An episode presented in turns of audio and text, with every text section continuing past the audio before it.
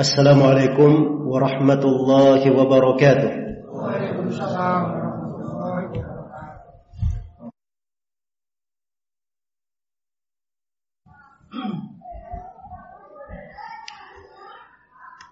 إن الحمد لله نحمده ونستعينه ونستغفره ونعوذ بالله من شرور أنفسنا وسيئات أعمالنا.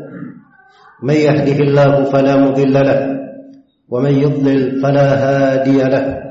أشهد أن لا إله إلا الله وحده لا شريك له وأشهد أن محمدا عبده ورسوله. يا أيها الذين آمنوا اتقوا الله حق تقاته ولا تموتن إلا وأنتم مسلمون.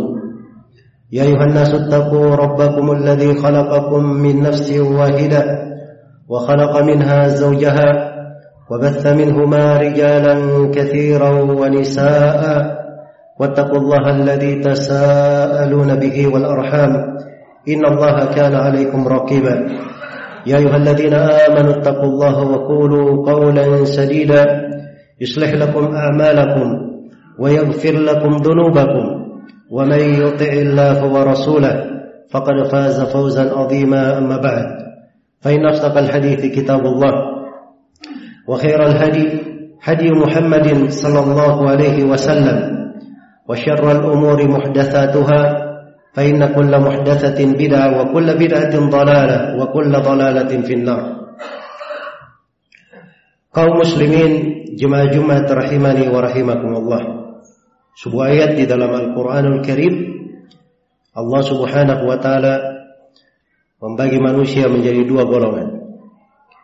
Allah berfirman awaman kana maitan فأحييناه وجعلنا له نورا يمشي به في الناس كمن مثله في الظلمات ليس بخارج منها كذلك زين للكافرين ما كانوا يعملون Apakah orang yang tadinya dia bangkai Dia mayat Kemudian kami hidupkan dia Lalu kami jadikan untuknya cahaya dia berjalan dengan cahaya tersebut Apakah orang yang seperti ini sama dengan orang yang di dalam kegelapan tidak mau keluar darinya? Demikianlah diperhias sesuatu itu kepada orang-orang kafir sehingga mereka tetap berada di atas amalan-amalan kejelekan mereka. Di dalam ayat yang mulia ini Allah Subhanahu wa taala menjelaskan bahwa manusia ada dua golongan. Ada orang-orang yang hidup dengan sebenar-benar kehidupan. Mungkin tadinya dia dianggap mayat di dalam pandangan syariat, tetapi Allah menghidupkannya setelah itu. Dan diberi untuknya cahaya, dia berjalan dengan cahaya tersebut. Dan yang kedua, ada orang yang dia mayat di dalam kegelapan tidak mau keluar darinya.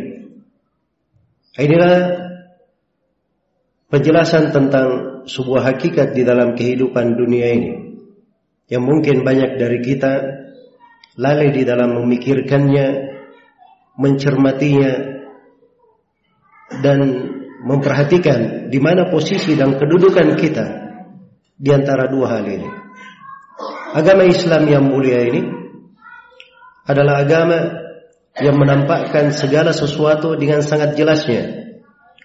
Karena itu di surah Al-Fatihah kita diminta berdoa kepada Allah Subhanahu wa taala ihdinas siratal mustaqim. Ya Allah berilah hidayah kepada kami menuju kepada jalan yang lurus. Siratal ladzina an'amta alaihim. Lalu dirinci apa jalan yang lurus itu? Jalan orang-orang yang kau beri nikmat terhadap mereka. Kemudian kelurusan jalan ini lebih terang lagi karena diingatkan ada dua jalan yang menyimpang di kanan dan di kirinya. Yang siapa yang keluar dari jalan dia pasti masuk kepada dua golongan yang dicela ini. Gairil maghdubi alaihim waladdallin. Bukan orang yang dimurkai atas mereka dan bukan pula orang-orang yang disesatkan. Al-Quranul Karim disebut dengan Al-Furqan. Tabarakalladzi nazzala al-furqana ala abdihi liyakuna lil alamin nadira. Maha berkah Allah yang menurunkan Al-Furqan kepada hambanya supaya menjadi peringatan bagi semesta alam. Dinamakan Al-Furqan karena Al-Quran membedakan antara kegelapan dan cahaya, membedakan antara kehidupan dan kematian, membedakan antara kebenaran dan kebatilan, membedakan antara kekufuran dan keimanan, membedakan antara penduduk neraka dan penduduk sorga, membedakan antara orang yang berjalan di kanan dan berjalan di kiri. Al-Quran ini membedakan segala hal, segala perkara yang dengannya seorang itu bisa jelas ke mana arahnya menuju kepada Allah Subhanahu wa taala dan surganya dan apa hal yang bisa mengeluarkannya dari jalan membawanya ke dalam api neraka. Sebagaimana Nabi kita Nabi Muhammad sallallahu alaihi wasallam di dalam sebuah hadis yang diriwayatkan oleh Imam Al-Bukhari, beliau berkata, "Wa Muhammadun farqun bainan nas." Nabi Muhammad itu memecah manusia. Artinya Nabi Muhammad memperjelas di antara manusia itu siapa yang berada di atas jalan yang lurus dan siapa yang tidak berada di atas jalan yang lurus. Siapa yang mukmin dan siapa yang kafir. Dan ini adalah agama seluruh nabi dan seluruh rasul karena mereka memang diutus oleh Allah Subhanahu wa taala untuk menerangkan jalan yang mengantar kepada kebahagiaan, jalan ke negeri akhirat dengan sejelas-jelasnya. Tapi juga mengingatkan jalan yang bisa membahayakan, jalan yang dilarang agar supaya kita menghindarinya dengan sejauh-jauhnya dan jangan mendekatinya. Diriwayatkan oleh Imam Muslim, Rasulullah sallallahu alaihi wasallam bersabda, "Innahu lam yakun nabiyyun qabli illa kana haqqan alaihi ayadulla ummatahu ala khairi ma ya'lamuhu lahum wa yundirahum syarra ma ya'lamuhu lahum. Tidak ada seorang nabi pun sebelumku kecuali wajib atas nabi ini menjelaskan segala kebaikan yang dia ketahui bagi umatnya dan wajib pula atas nabi tersebut menjelaskan segala kejelekan yang bisa membahayakan umatnya. Maka ini banyak makna di dalam Al-Quran yang menunjukkan kaidah besar di dalam beragama ini. Maka di dalam ayat yang mulia ini Allah Subhanahu wa taala menjelaskan bahwa di antara manusia ada yang tadinya dia dianggap mayat. Kemudian Allah menghidupkannya. Dihidupkan dengan ilmu, dihidupkan dengan keimanan, diberi dengan diberi cahaya, dia berjalan di tengah manusia menerangi. Ini satu golongan. Golongan yang kedua, dia mayat dalam kegelapan, tidak mau keluar darinya. tidak mau keluar dari para ulama ahli tafsir secara umum mengomentari ayat bahwa ini ayat turun terkait dengan dua orang yang berbeda jalan. Adapun siapa orangnya itu beraneka ragam ucapan ahli tafsir. Ada yang mengatakan orang yang tadinya mayat dihidupkan itu adalah Hamzah ibnu Abdul Muttalib. Dia tadinya kafir kemudian dia masuk Islam. Adapun yang mayat dia tidak mau keluar darinya itu adalah Abu Jahal. Itu adalah Abu Jahal. Dari mengatakan bahwa yang dihidupkan itu adalah Umar bin Khattab dan yang riba dengan kematian itu adalah Abu Jahal. Dari yang berucap selain daripada itu, namun semuanya menunjukkan makna yang sama bahwa kita harus betul-betul memperhatikan bahwa di dalam kehidupan ini manusia itu dibagi menjadi dua golongan. Orang-orang yang hidup dengan kehidupan yang sebenarnya atau dia hakikatnya hanyalah seorang mayat yang sebelum dibangkitkan pun di hari akhirat dia sudah dihitung mayat di kehidupan dunia ini. Karena itu kata seorang ulama, wabil jahli mautun li ahlihi. Untuk pada kejahilan itu, itu terhitung kematian bagi orang yang berada di dalam kejahilan. Jasad-jasad mereka itu sudah terkubur sebelum masuk ke dalam kuburan. Kalau seseorang itu tidak hidup dengan ilmu agama, maka dia adalah orang yang mati. Hari sebelum hari kebangkitan pun sebenarnya dia tidak memiliki kebangkitan. Sebab sama saja dibangkitkan maupun tidak, dia di dalam timbangan syar'i, di dalam penjelasan Allah Subhanahu wa taala, dia adalah orang yang dianggap mayat tidak berjalan. Maka inilah sebuah makna di dalam kehidupan, garis pokok di dalam kehidupan yang harus kita perhatikan. Ke mana kita berarah? Ke mana kita berjalan? Kita ini tergolong kepada orang yang bergerak, beraktivitas, apakah hidup dengan kehidupan yang sebenarnya, ataukah mayat-mayat berjalan saja di dalam bahasa yang dipakai di ayat yang saya sebutkan tadi. Karena itu harus selalu kita perhatikan apa makna-makna kehidupan yang hakiki di dalam pandangan syariat itu. Kapan seorang itu dianggap sebagai orang yang hidup dengan kehidupan yang sebenarnya? Dan apa arti sebuah kehidupan itu? Supaya jangan dipahami bahwa kehidupan ini hanya sekedar waktu yang berjalan, berlalu, bergulir, datang kematian, kemudian tidak ada apa pun setelah itu. Jangan dipahami bahwa kehidupan ini hanyalah seorang itu hidup, kemudian mati, tidak ada perhitungan setelahnya. Tidak seperti itu. Apa hasibatum annama khalaqnakum abatha wa annakum ilaina la turja'un? Apakah kalian menyangka bahwa kalian dicipta begitu saja dan kalian tidak akan kembali kepada kepada kami. Dan Allah Subhanahu wa taala mengingatkan, "Kaifa takfuruna billah wa kuntum amwatan fa ahyaakum, thumma yumitukum, thumma yuhyikum, turja'un." Bagaimana kalian itu kafir kepada Allah? Padahal dialah Allah yang dulunya mematikan kalian. Kita sebelum ditiupkan ruh di perut ibu, hukumnya mati. Kemudian Allah menghidupkan kita. Kemudian setelah lahir, besar, habis ajalnya, umurnya, rezekinya sudah selesai, maka dia dimatikan lagi. Kemudian setelah itu akan dihidupkan kembali di hari akhirat dan di situlah kehidupan yang sebenarnya. Apakah dia kekal di sorga atau kekal di neraka? Karena di akhirat kelak hanya ada dua, fariqum fil jannati wa fariqum fis sa'ir. Satu golongan di dalam sorga dan satu golongan di dalam neraka yang menyala-nyala. Faminhum syaqiyun wa minhum sa'id. Di antara mereka ada yang merudi dan di antara mereka ada yang beruntung. Maka apakah hal-hal yang menyebabkan seseorang itu dianggap di dalam agama ini, dianggap di dalam syariat ini sebagai orang yang hidup? Dan bagaimana seorang itu bisa hidup dengan kehidupan yang sebenarnya?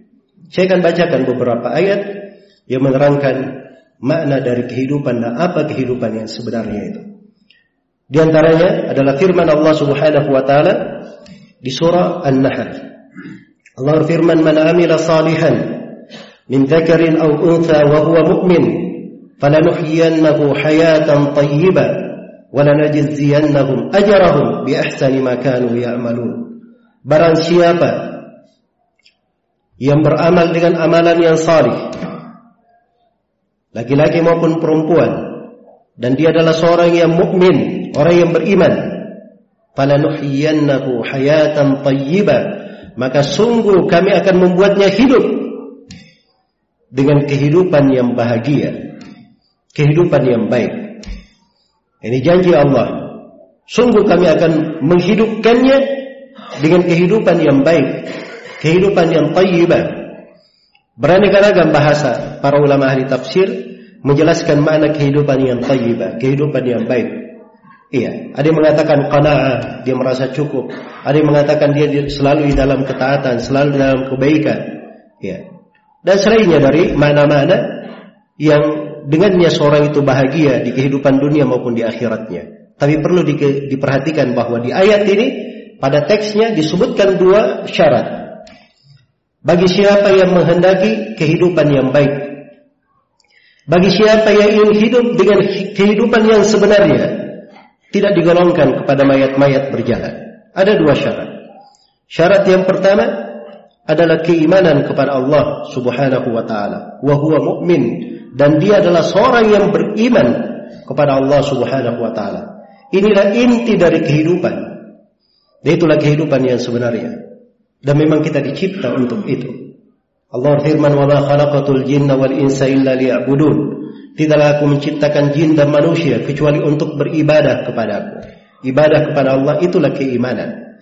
Memurnikan ibadah hanya untuk Allah itulah keimanan. Dan itulah tujuan diutusnya para nabi dan para rasul. Pokok dari agama Islam ini. Inti dasar dari agama yang merupakan agama seluruh nabi dan seluruh rasul. Walaqad ba'atna fi kulli ummatin rasula an i'budullaha wajtanibut taghut. Sungguh aku telah mengutus pada setiap umat. Sungguh kami telah mengutus pada setiap umat seorang Rasul. Agar setiap rasul ini menyampaikan kepada umatnya, beribadalah kalian hanya kepada Allah dan jauhilah segala yang diibadahi selain daripada Allah Subhanahu wa taala. Maka ini adalah pokok agama, keimanan kepada Allah Subhanahu wa taala. Keimanan itu adalah ucapan dengan lisan, amalan dengan anggota tubuh, keyakinan di dalam hati, bertambah dengan ketaatan, berkurang dengan dosa dan maksiat. Keimanan memiliki rukun-rukun. Rukun iman ada enam. An tu'mina billahi wa malaikatihi wa kutubihi wa rusulihi wal yawmil akhir wa tu'mina bil qadari khairihi wa syarrihi. Engkau beriman kepada Allah, para malaikatnya, kitab-kitabnya, para rasulnya dan hari akhirat serta engkau beriman kepada takdir yang baik dan yang buruk. Keimanan itu memiliki cabang-cabang. Banyak dari cabang-cabang keimanan. Rasulullah bersabda, "Al-imanu wa sab'una syu'bah. Qawlu la ilaha illallah wa adnaha imatatul adha 'anil tariq wal haya'u syu'batun minal iman." Iman itu 73 sampai 79 cabang. Paling tingginya ucapan la ilaha illallah. Paling bawahnya menyingkirkan gangguan dari jalan. Dan rasa malu adalah bagian dari keimanan. Ini cabang-cabang keimanan ini, rukun-rukun iman dan cabang-cabangnya Siapa yang menjalaninya, itulah hal yang menyebabkan dia hidup dengan kehidupan yang sebenarnya. Betapa indahnya kehidupan itu. Tatkala seorang itu bertawakal hanya kepada Allah Subhanahu wa taala. Betapa indahnya dari kehidupan itu. Kecuali dia hanya takut ketika dia hanya takut kepada Allah semata, dia hanya berharap kepada Allah Subhanahu wa taala saja. Dan betapa indahnya kehidupan itu tatkala kecintaan seorang hamba hanya selalu kepada Allah Subhanahu wa taala dan hatinya hanya selalu bergantung kepada Allah Subhanahu wa taala. Betapa indahnya kehidupan itu. Tatkala seorang hamba itu tawakal kepada Allah Subhanahu wa taala menyerahkan segala urusannya hanya kepada Allah. Wa may yatawakkal 'ala Allah fa huwa hasbuh. Siapa yang bertawakal kepada Allah Subhanahu wa taala, Allah akan mencukupinya. Penjabaran dari keimanan sangat luas pada setiap sudut keimanan itu, di situ terdapat makna kebahagiaan hidup dan kehidupan yang sebenarnya. Kemudian yang kedua, dari pokok yang menghidupkan seorang adalah beramal salih. Man amila salihan min dakarin aw untha. Siapa yang beramal salih dari laki-laki maupun perempuan.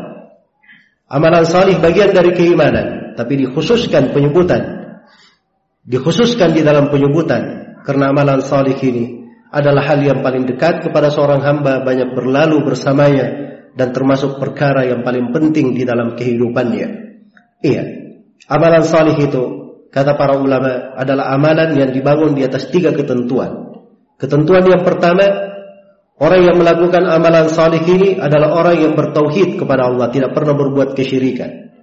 Yang kedua, amalan salih dianggap sebagai amalan salih apabila dia ikhlas di dalam melakukan amalan itu. Dan syarat yang ketiga, amalan salih dianggap sebagai amalan salih apabila amalan salihnya dibangun di atas tuntunan dan petunjuk Rasulullah sallallahu alaihi wasallam. Apabila tiga syarat ini terpenuhi, barulah amalan itu disebut sebagai amalan yang salih. Nah, ini sebab yang kedua dari hal yang menghidupkan seorang hamba sangat lapang sekali bumi Allah Subhanahu wa taala ini. Dan sangat terhampar sekali tuntunan dari syariat Rasulullah sallallahu alaihi wasallam. Lahan-lahan ketaatan pintu-pintu ibadah amalan-amalan salih sangat banyak sekali. Tidak ada habisnya. Dan kita tidak bisa melakukan semuanya. Dan pada amalan-amalan salih tersebut itulah kehidupan yang sebenarnya. Kemudian Di antara ayat yang menjelaskan tentang makna kehidupan yang sebenarnya, Allah Subhanahu wa taala berfirman, "Ya ayyuhalladzina amanu istajibu lillahi walir rasuli idza da'akum lima yuhyikum wa'lamu Allah yahulu bainal mar'i wa qalbi wa annahu ilayhi tuhsyarun." Wahai orang-orang yang beriman, istijabalah kalian. Jawablah seruan Allah dan Rasulnya apabila kalian dipanggil kepada hal yang menghidupkan kalian. Ayat ini penegasan yang sangat penting sekali untuk kita semua. Guna kita memahami apa makna agama dan syariat ini. Wahai orang-orang yang beriman, dipanggil dengan panggilan keimanan. Ini adalah konsekuensi keimanan yang bergerak kepadanya yang sadar itu adalah orang yang memiliki keimanan di hatinya.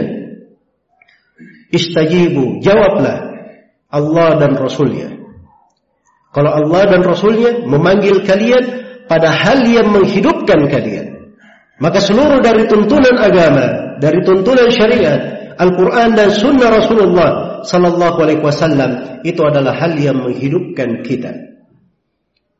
Karena itu siapa yang ingin hidup dengan kehidupan yang sebenarnya, latihlah diri itu untuk berada di atas tuntunan-tuntunan Allah dan berada di atas syariat Rasulullah Sallallahu Alaihi Wasallam. Maka dia akan hidup dengan kehidupan yang sebenarnya. Dan dari mana kehidupan yang sebenarnya adalah berpegang dengan Al-Quran dan Sunnah Rasulullah Sallallahu Alaihi Wasallam. Sebagaimana firman Allah Subhanahu Wa Taala, "Wa'tasimu bihablillahi jami'an wa la tafarraqu." Berpegang teguhlah kalian semua dengan tali Allah dan jangan kalian ber dan jangan kalian bercerai-berai darinya. Maka keluar dari tuntunan Al-Quran dan Sunnah itu adalah kematian dan hal yang bisa membawa kehancuran dan kematian untuk seseorang. Siapa yang tegar di atas tuntunan dan kejelasan dari Al-Quran dan Sunnah Rasulullah Sallallahu Alaihi Wasallam, maka dia pasti hidup dengan kehidupan yang sebenarnya. Liyahlika man halaka an bayyina wa yahya man hayya. Supaya menjadi binasa orang yang menyimpang dari kejelasan dan petunjuk dan menjadi hidup orang yang hidup di atas bayyina, di atas kejelasan dan petunjuk dari Allah Subhanahu wa taala. Maka inilah yang menghidupkan seorang hamba. Dia bersegera cinta kepada agama, cinta kepada umat Islam, cinta kepada ketaatan dan kebaikan, cinta kepada hal-hal yang mendekatkan kepada Allah Subhanahu wa taala. Kemudian di antara sebab pokok dari hal yang menghidupkan seorang hamba, dia selalu memandang bahwa kehidupan yang hakiki itu adalah kehidupan akhirat. Adalah kehidupan akhirat. Allah Subhanahu wa taala berfirman, "Wa mal hayatud dunya illa lahu wa laib." waladdarul akhiratu wa innal akhirata lahiyal hayawan law kanu ya'lamun. Sesungguhnya kehidupan dunia itu hanyalah senda, hanyalah senda gurau dan permainan saya. Dan kehidupan yang sebenarnya itulah kehidupan akhirat andai kata kalian, andai kata mereka mengetahuinya. Maka seorang yang di dalam hatinya kehidupan akhirat terang benderang, kehidupan akhirat yang menjadi tujuan dan cita-citanya, kehidupan akhirat yang selalu dia pikirkan, maka dia akan hidup dengan kehidupan yang sebenarnya. Beda dengan orang yang hidupnya hanya memikirkan dunia, seakan-akan dia akan kekal di dunia, maka ini akan membawanya kepada orang-orang yang memilih kegelapan, orang-orang yang tidak mau keluar dari kegelapan. Nas'alullah al-afiyah wassalama. Karena itulah seorang muslim dan muslimat hendaknya selalu berfikir bagaimana dia mendekatkan dirinya kepada Allah Subhanahu wa taala dan mempersiapkan bekalnya untuk mencari akhiratnya walaupun di kehidupan dunia ini dunia itu bisa dipakai sebagai wasilah yang menyambung kepada akhirat dunia juga adalah sebuah jalan yang bisa mendekatkan kepada Allah Subhanahu wa taala. Kita tidak dilarang untuk mencarinya pada hal yang baik pada hal yang diperlukan yang diizinkan. Namun asalnya seorang itu hidup untuk kehidupan akhiratnya. Sebagaimana firman Allah Subhanahu wa taala wabtaghi fima ataka Allahu ad-daral akhirah wa la tansa nasibaka minad dunya. Carilah apa yang Allah datangkan kepadamu dari kehidupan akhirat tapi jangan kamu lupa bagianmu dari kehidupan dunia. Maka ini dari mana-mana yang agung dari prinsip-prinsip yang besar bagaimana seorang itu membangun kehidupan yang sebenarnya dan bagaimana seorang menghindari menghindarkan dirinya jangan sampai masuk ke dalam golongan orang-orang yang dianggap sebagai mayat-mayat berjalan. Semoga Allah Subhanahu wa taala memberi taufik kepada semuanya. Aku ma tasma'un وأستغفر الله لي ولكم ولسائر المسلمين من كل ذنب فاستغفروه. بارك الله لي ولكم في القرآن العظيم ونفعني وإياكم بما فيه من الآيات والذكر الحكيم. وتقبل الله مني ومنكم تلاوته. إنه هو السميع العليم.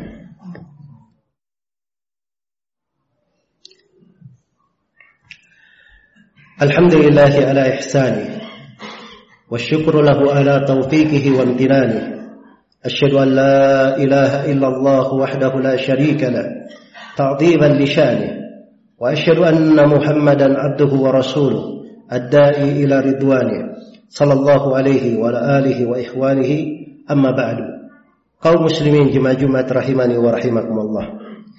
الله سبحانه وتعالى برفرمان اعلموا أن الله يحيي الأرض بعد موتها. كتهويلا bahwa Allah Subhanahu wa taala menghidupkan bumi itu. Sebelum tadinya bumi itu adalah bumi yang mati, gersang, tidak bisa tumbuh tumbuhan apa pun. Qad bayyana lakumul ayati la'allakum ta'qilun. Kami jelaskan kepada kalian ayat-ayat supaya kalian itu berfikir, supaya kalian memiliki akal. Allah Subhanahu wa taala menghidupkan tanah yang tandus gersang, diturunkan hujan, tumbuh darinya berbagai tanaman. Hati yang tadinya gersang, bahkan kadang batu lebih keras daripada batu. Dia bisa hidup dengan keimanan, dengan tauhid, dengan ilmu agama dengan ilmu agama. Seorang hamba di dalam kehidupannya ini telah digariskan untuknya jalan-jalan yang dengannya dia bisa mendekatkan dirinya kepada Allah Subhanahu wa taala, hidup dengan kehidupan yang sebenarnya. Tapi jalan tersebut perlu untuk dipelajari. Jalan tersebut kita perlu untuk melaluinya. Jangan berharap bisa sampai kepada Allah Subhanahu wa taala dan hari akhirat tidak melalui jalan Rasulullah sallallahu alaihi wasallam. Segala sesuatu itu telah ditegaskan harus melalui jalannya. Tarjun najata walam tasluk masalikaha. Inna safinata la tajri ala yabasi. Engkau menghendaki keselamatan tapi tidak menempuh jalan-jalannya, jangan berharap perahu itu tidak pernah berjalan di daratan. Segala sesuatu itu harus berjalan pada tempatnya.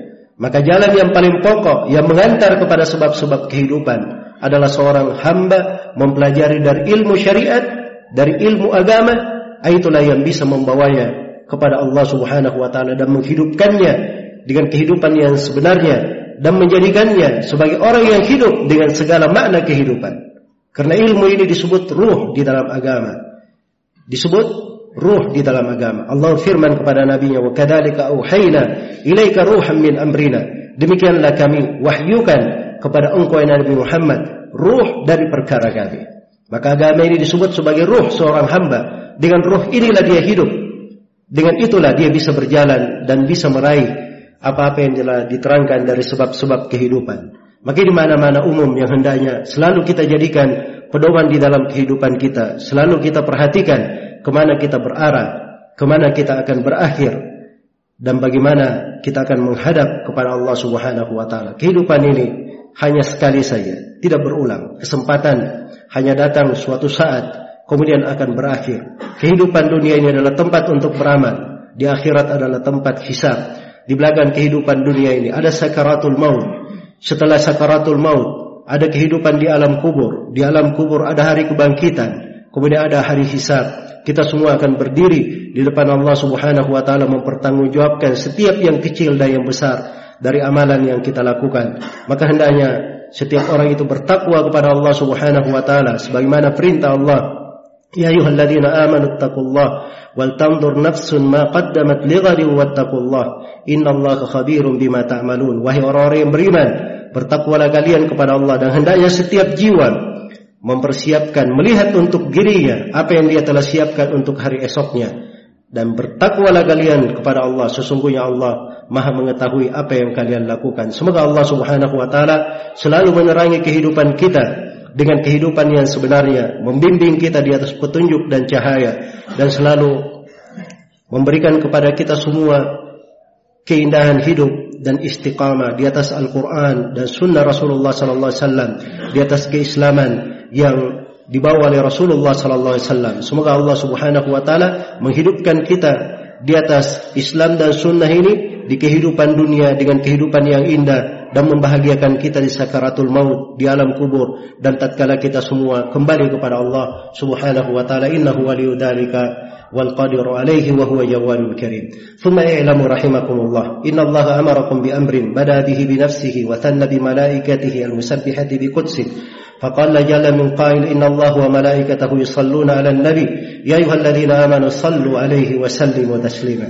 اللهم صل وسلم على نبيك محمد. وارض اللهم عن خلفائه الراشدين أبي بكر وعمر وعثمان وعلي وعن الصحابة أجمعين وأن معهم بفضلك وجودك وإحسانك يا أرحم الراحمين يا أكرم الأكرمين. اللهم اغفر للمسلمين والمسلمات والمؤمنين والمؤمنات الأحياء منهم والأموات. إنك سميع قريب مجيب الدعوات ويا قاضي الحاجات. اللهم آمنا في أوطاننا وأصلح ولاة أمورنا ووفقهم لما تحبه وترضى. وارزقهم بطانة صالحة تعينهم على طاعتك يا رحمن يا رحيم. اللهم من أرادنا وبلادنا بسوء فأشغله بنفسه واجعل كيده في نحره واجعل تدبيره تدميرا عليه يا قوي يا عزيز. ربنا ظلمنا أنفسنا وإن لم تغفر لنا وترحمنا لنكونن من الخاسرين. ربنا اغفر لنا ولإخواننا الذين سبقونا بالإيمان. ولا تجعل في قلوبنا غلا للذين آمنوا. ربنا إنك رؤوف رحيم. ربنا آتنا في الدنيا حسنة وفي الآخرة حسنة وقنا عذاب النار. عباد الله إن الله يأمر بالعدل والإحسان وإيتاء ذي القربى وينهى عن الفحشاء والمنكر والبغي. يعظكم لعلكم تذكرون. فاذكروا الله العظيم الجليل يذكركم واشكروه على نعمه يزيدكم. ولذكر الله أكبر والله يعلم ما تصنعون.